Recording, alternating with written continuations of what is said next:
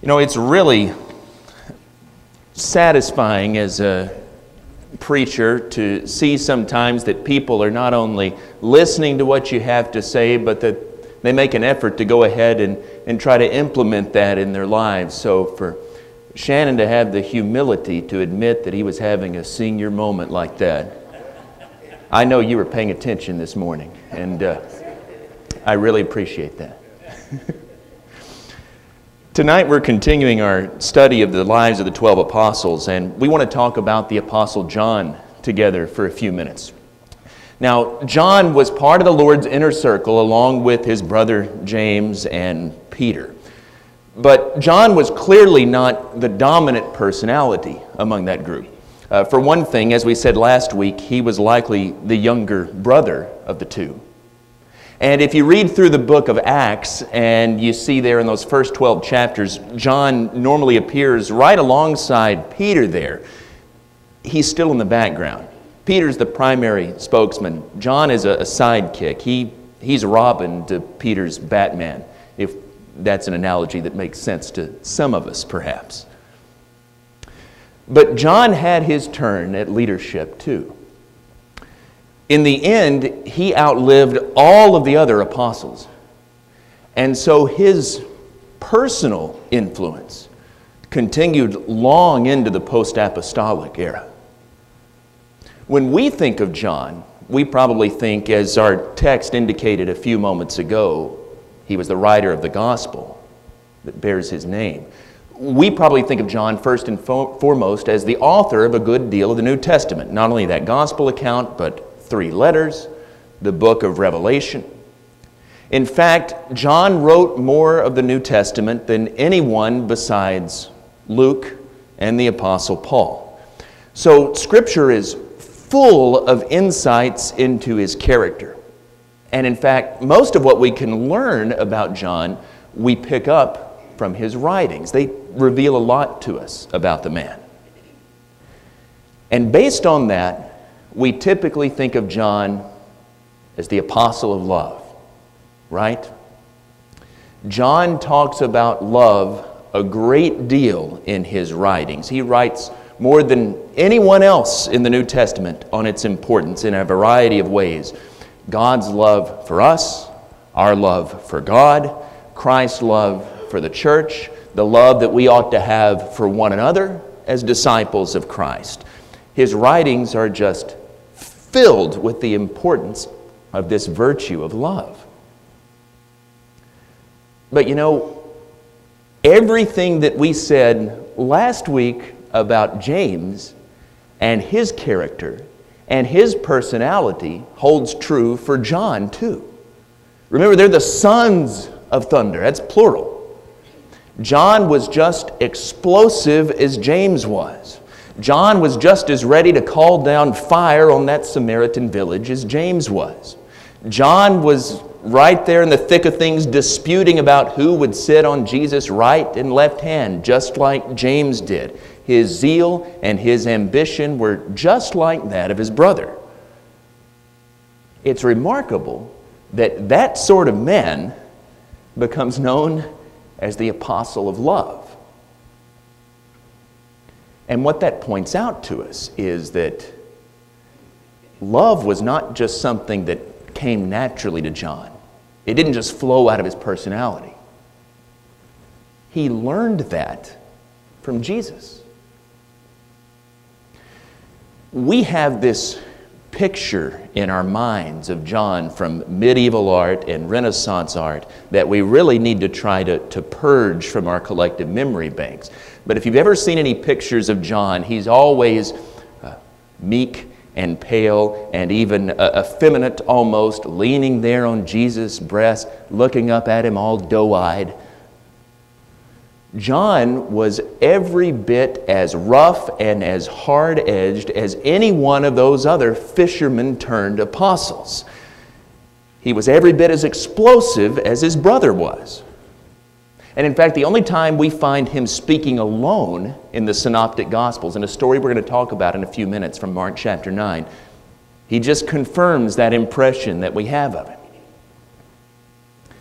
But in the end, John aged well. He didn't finish the way that he started off. Just like we've seen with these other men, Jesus was able to take that raw material and to mold and to shape him into what he wanted him to be. Jesus taught John balance. See, John had a great zeal for the truth. But the danger of a person like that is that they can become an extremist. Jesus had to teach John balance. Jesus had to turn that son of thunder into the apostle of love. How did he do that? How did John learn balance from Jesus? How did Jesus transform his life? Well, first of all, John had to learn to balance love and truth. Now, John was committed to the truth from very early on in his life. The first time that we're introduced to him chronologically is in John chapter 1, verse number 35, where we find that both he and Andrew were disciples of John the Baptist. And as soon as Jesus came by and John the Baptist pointed Jesus out to them, this is the one I've been pointing to. Behold, the Lamb of God who takes away the sin of the world. That was the whole point of John's ministry. So Andrew and John, they dropped everything and they began to follow Jesus from that point on, once they determined he was the Messiah. John was seeking after truth from early in his life. And that concern comes out in all of his writings. John uses the Greek word for truth 25 times in his gospel. He uses it another 20 times in his three letters, and you know, none of those letters are very long. A couple of them, 2nd and 3rd John, are only one chapter each. He uses the word for truth 20 times in those three books combined. We get good indications of this. For example, 3rd John, verse number 4. He says, I have no greater joy than to see that my children are walking in truth. He says, on the other hand, if someone who claims to follow Jesus, but they're walking in darkness, he's a liar, and the truth is not in him. 1 John chapter 2 and verse 4. No one in all of Scripture, with the exception of the Lord Himself, places a greater emphasis on truth than John does. But the problem is that sometimes, as a young man, John lacked the compassion that was necessary to go hand in hand with that truth. He needed to learn balance between those two things. And that brings us to a good illustration of this in Mark chapter 9. I mentioned already, this is the one place in all of the synoptic gospels where John speaks by himself. That is, there's no James associated with him here. There's no Peter associated with him. This is pure John. So, presumably, this gives us a good insight into his character. And I think it's important for us to set the scene here in Mark chapter 9 and understand the larger context. This occurs not long after the Transfiguration. You can read about that at the beginning of Mark chapter 9. And you all remember that Jesus had appeared there in his glory, right alongside Elijah and Moses. And Peter and James and John were the only three of the twelve who were privy to that. It's a special event. And then at the end of all of that, the last thing that they're told in verse number nine as they're going down the mountain is don't tell anybody what you've seen. That must have been an almost impossible secret to keep. Here they have this extraordinary experience that just happened, and it, it must have been just waiting to burst right out of them, and Jesus says, You can't tell anyone. Well, it's not long after that that another one of these arguments about which one of them is going to be the greatest in the kingdom breaks out. Uh, Jesus asked them about it down in verse number 33. They go to Capernaum, and Jesus asked them, Well, what were you guys talking about there on the road? Now, Jesus doesn't need information, he's wanting a confession here. But evidently they're embarrassed about that. It says in verse number 34 they kept silent because on the road there they had argued about who was the greatest. And you know, based on what had just happened, we can imagine, we don't know for sure, but we can imagine how that argument began. All of the apostles were wanting to be that right hand man, you remember. And I imagine that now that Peter and James and John had seen the transfiguration, they must have figured that, well, they've got the inside track. Surely, surely one of us is going to be number one. And probably then they were arguing about who was going to be one of those three. You know, maybe they were thinking about who was closest to Jesus when he was transfigured. Maybe they were reminding Peter that, hey, that voice from heaven had rebuked you when he suggested building those tabernacles. No, you, this is my beloved son, hear him. So probably the dispute broke out some way in that way. And Jesus seizes this opportunity to teach them once again. In verse number 35, he says to them, If anyone would be first, he must be last of all and servant of all. And then he took a child and put him in the midst of them. And taking him in his arms, he said to them, Whoever receives one such child in my name receives me. And whoever receives me receives not me, but him who sent me. You see what this is? This is a lesson about love. This is essentially the same lesson that we had this morning. It's like what Paul says in 1 Corinthians 13 4 love does not boast, love is not arrogant. And it's this rebuke, I think, that prompts John to speak. And this is what we're leading up to in verse 38. John said to him, Teacher, we saw someone casting out demons in your name, and we tried to stop him because he was not following us. That's sectarianism. That's John wanting to shut a man down because he's an outsider. He's not part of their little group. And John doesn't want anyone else to have that status that he has. John's willing to, to shout this man down to stop him from doing things in Jesus' name just because he's not one of them. And of course, Jesus rebukes him for that. But I think if we appreciate that larger context, what we see here is that John confesses this because he's penitent.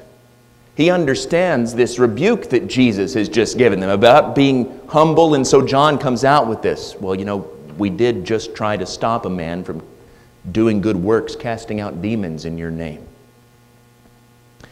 So I think it's an indication we're going to see. John's far from finished yet, but something in him was at least beginning to change. He was beginning to learn the importance of this balance between love and truth. And that is a lesson that a lot of us could still stand to learn. There's a great need in the church for people who are bold and courageous and zealous and passionate for the truth, the way that John was. John had all of those things in spades, but he would never reach his full potential and if he didn't balance that love for the truth with love. He'd never be all that he could be. See, zeal for the truth, it's not enough. There are a lot of people in the church. You probably know some people like this. Listen to some people like this, read some of their writings. There are a lot of people who are just like John in that they have all of their doctrinal ducks in a row. I guess we can put it that way. That is, all of their teaching is just right, all the way down the line. And they're really zealous about that contending for the faith. But really, as often as not, they're just contentious. They're quarrelsome, they're self exalting, they're unloving. I've heard some people, and I've seen some people write, you know, Paul admonishes us in Ephesians chapter 4 that we need to speak the truth in love. I have heard some people say that, well, if I tell you the truth, no matter how I tell it to you, I'm doing it in love. Because if I didn't love you, I wouldn't tell you the truth. As the old saying goes, there's a Greek word for that it's baloney. Paul would not need to urge people that if it was just axiomatic. I mean, he goes on later in the chapter and encourages them not to be angry. He encourages them to speak in a certain way. Colossians chapter 4, he says that our speech always needs to be uh, spoken with grace, seasoned with salt. The way that we present the truth is important. Just because we're telling it doesn't mean we're doing it in love. And so, people like this, their faith becomes merely intellectual, but it's cold, it's unloving, it's unattractive to people. And because they don't have that love that they ought, they completely undercut that truth that they claim to revere so much. But on the other hand, there are some people who are imbalanced in the other direction. And I, I worry that if that first group characterizes the church a good deal in the past, and we've experienced that to some extent, so often when we correct, we overcorrect. And the pendulum swings all the way to the other side. Rather than finding that balance that Jesus tried to teach John, we swing too far in the other direction. And I'm concerned that increasingly in our day and in future generations, the problem the church has is emphasizing love to the extent that we compromise on the truth. There are a lot of people today who preach love and then tolerate all sorts of things that are evil. That's not biblical love. That's a syrupy, sentimental imitation of the real thing. Paul says we're to speak the truth in love. Or the way he puts it in 1 Corinthians chapter 13 in verse number 6, love does not rejoice at wrongdoing, but it rejoices with the truth.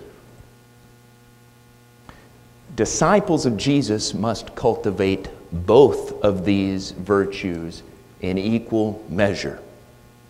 We need to seek the truth, and we need to uphold that truth in love.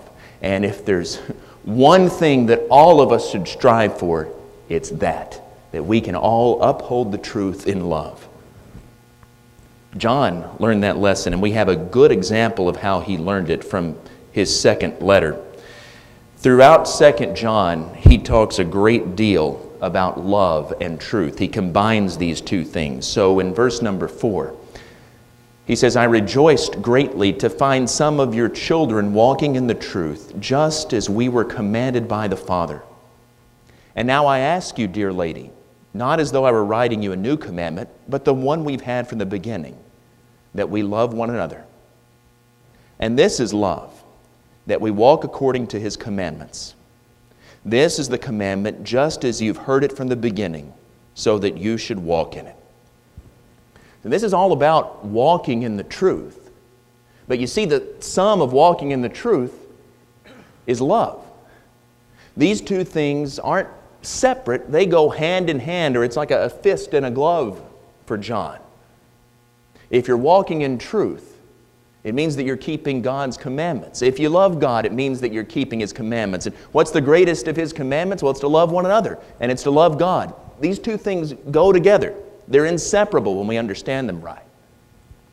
But you notice then that this emphasis on love is balanced with a warning not to compromise. In the next verse, for many deceivers have gone out into the world, those who do not confess the coming of Jesus Christ in the flesh. Such a one is the deceiver and the Antichrist. Watch yourselves so that you may not lose what we've worked for, but may win a full reward. Everyone who goes on ahead and does not abide in the teaching of Christ does not have God. Whoever abides in the teaching has both the Father and the Son. If anyone comes to you and does not bring this teaching, do not receive him into your house or give him any greeting, for whoever greets him takes part in his wicked works. Love and truth have to be maintained in perfect balance. We can't abandon one for the sake of the other. We can't hold to one and neglect the other. John learned that from Jesus. He also had to learn to balance ambition and humility. As we've seen, John had some pretty ambitious plans for himself, and that's not wrong in and of itself. But it seems that John's ambition primarily came from selfish motivations. He wanted to be perceived as a, a great man. And so Jesus had to temper his ambition with humility. We go back to Mark's gospel, and in Mark chapter 10, there's Mark's account of James and John's request that we looked at last week, that they might be the ones to sit on his right and left hand on thrones in his kingdom. But Jesus, in Mark chapter 10, again, the context is important. Jesus had just reiterated the importance of humility. Verse number 31 Many who are first will be last, and the last first. So Jesus has just taught that. And remember, as we've seen a moment ago, it's not long before that he just taught it in the form of an object lesson with that child right there in their midst. You must become like this little child. You must humble yourself. And yet, James and John come right on the heels of those lessons and they ask for those right and left hand positions in Jesus' kingdom. That's pretty audacious for them to do that in the face of those lessons. It tells us how utterly devoid of humility John was. And so Jesus makes it clear that those highest positions in the kingdom are reserved for the humble. Verse 42 of Mark chapter 10. Jesus called them to him and said to them, You know that those who are considered rulers of the Gentiles lord it over them, and their great ones exercise authority over them. But it shall not be so among you. But whoever would be great among you must be your servant, and whoever would be first among you must be slave of all. For even the Son of Man came not to be served, but to serve, and to give his life as a ransom for many. If you want to do great things for God, you must be humble. The kingdom of God isn't advanced by force or by power or by status or by politics. And that's a lesson that we could stand to learn whether we're talking about out in the world and trying to advance the church in forceful ways, or whether we're talking about within the church. And, you know, a lot of preachers and even members could learn to shy away from sort of uh, palace intrigue, if we could call it that, These, this infighting that we experience sometimes. The church is advanced by humble service, Jesus says. And John learned that lesson well. Humility is a concept that comes out again and again throughout all of his writings. For example, we saw this in the text that uh, was read a few moments ago before our lesson. John never mentions himself by name in his gospel. He always refers to himself as the disciple that Jesus loved. Now, of course, we also know from his gospel that Jesus loved all of his disciples. And so the idea is that John only thinks of himself in relation to Jesus, and it's almost like he's amazed that Jesus could love a man like him. John's gospel is the only one that includes the story of Jesus washing the disciples' feet, which is probably his greatest uh, object lesson in humility. That must have made a profound effect on John. And if you read through his letters, we saw an indication of this already, but John frequently refers to his audience as my little children or as my beloved. That shows his compassion right there. He doesn't lord it over them, he's identifying with them in a sense. So John remained courageous and bold and passionate, but he was mellowed.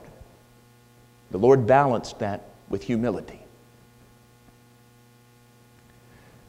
Finally, John learned the balance between suffering and glory. You know, James and John weren't the only two of the apostles who were interested in those thrones. All of the apostles were seeking those chief seats there in the kingdom. But Jesus tells them here in Mark chapter 10 there's a price for that. For one thing, they're reserved only for the humble. But for another thing, You're going to have to pass through suffering if you're going to be in those places of honor.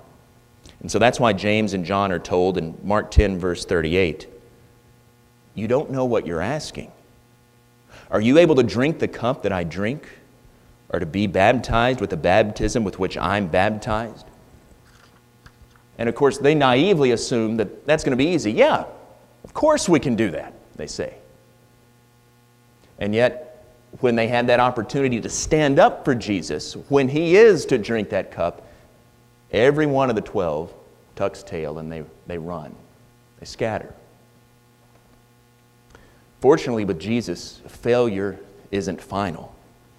And each one of these men had the opportunity to redeem themselves, and according to tradition, all of them, except for John, ended up dying a martyr's death for the cause of Christ.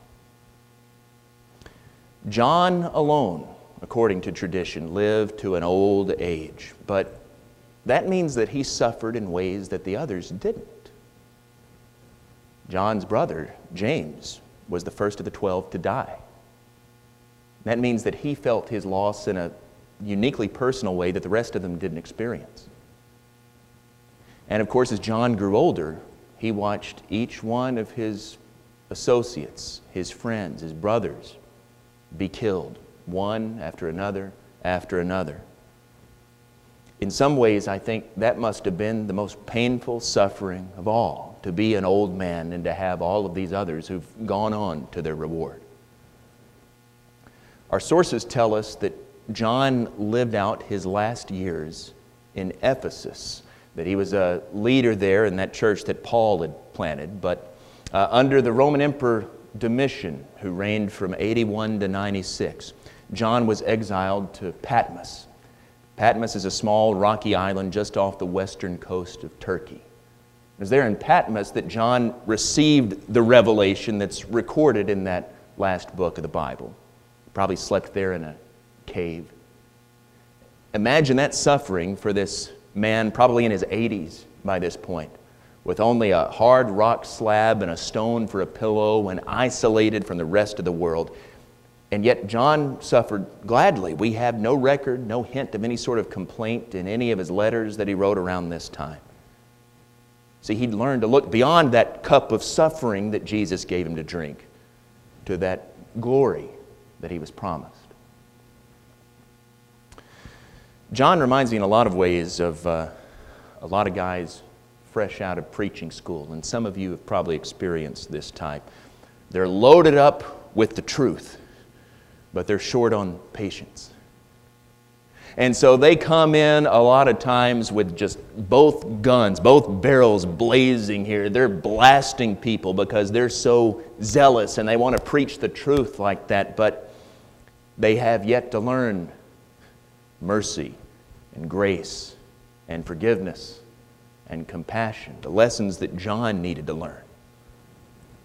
Being bold, being thunderous, that's a good thing. That's necessary at times. But it's got to be balanced by love. John's a great model for preachers and for all of us to learn from. It's amazing that Jesus would love a man who wanted to burn the Samaritans. It's amazing that Jesus would love a man who is interested in his own power and his own status. It's amazing that Jesus would love a man who turned and fled instead of suffering right there alongside him. But you see, in doing that, Jesus turned him into a different man. And in the end, John reflected that love that Jesus had modeled for him. Tradition tells us that after Domitian died in 96 that John returned from his exile and he lived out his final years in Ephesus. We're told there that as an old man, he was so frail that he had to be carried to church. But the one thing that was always on his lips, over and over and over again, he would say, My little children, love one another. And when they asked him why, he always talked about that he said, It's the Lord's command. And if this alone be done, it is enough. Do you have that love for one another that you ought tonight? Do you have that love for God that you ought? If not, we encourage you. Take the opportunity you have now to make changes while we stand and while we sing.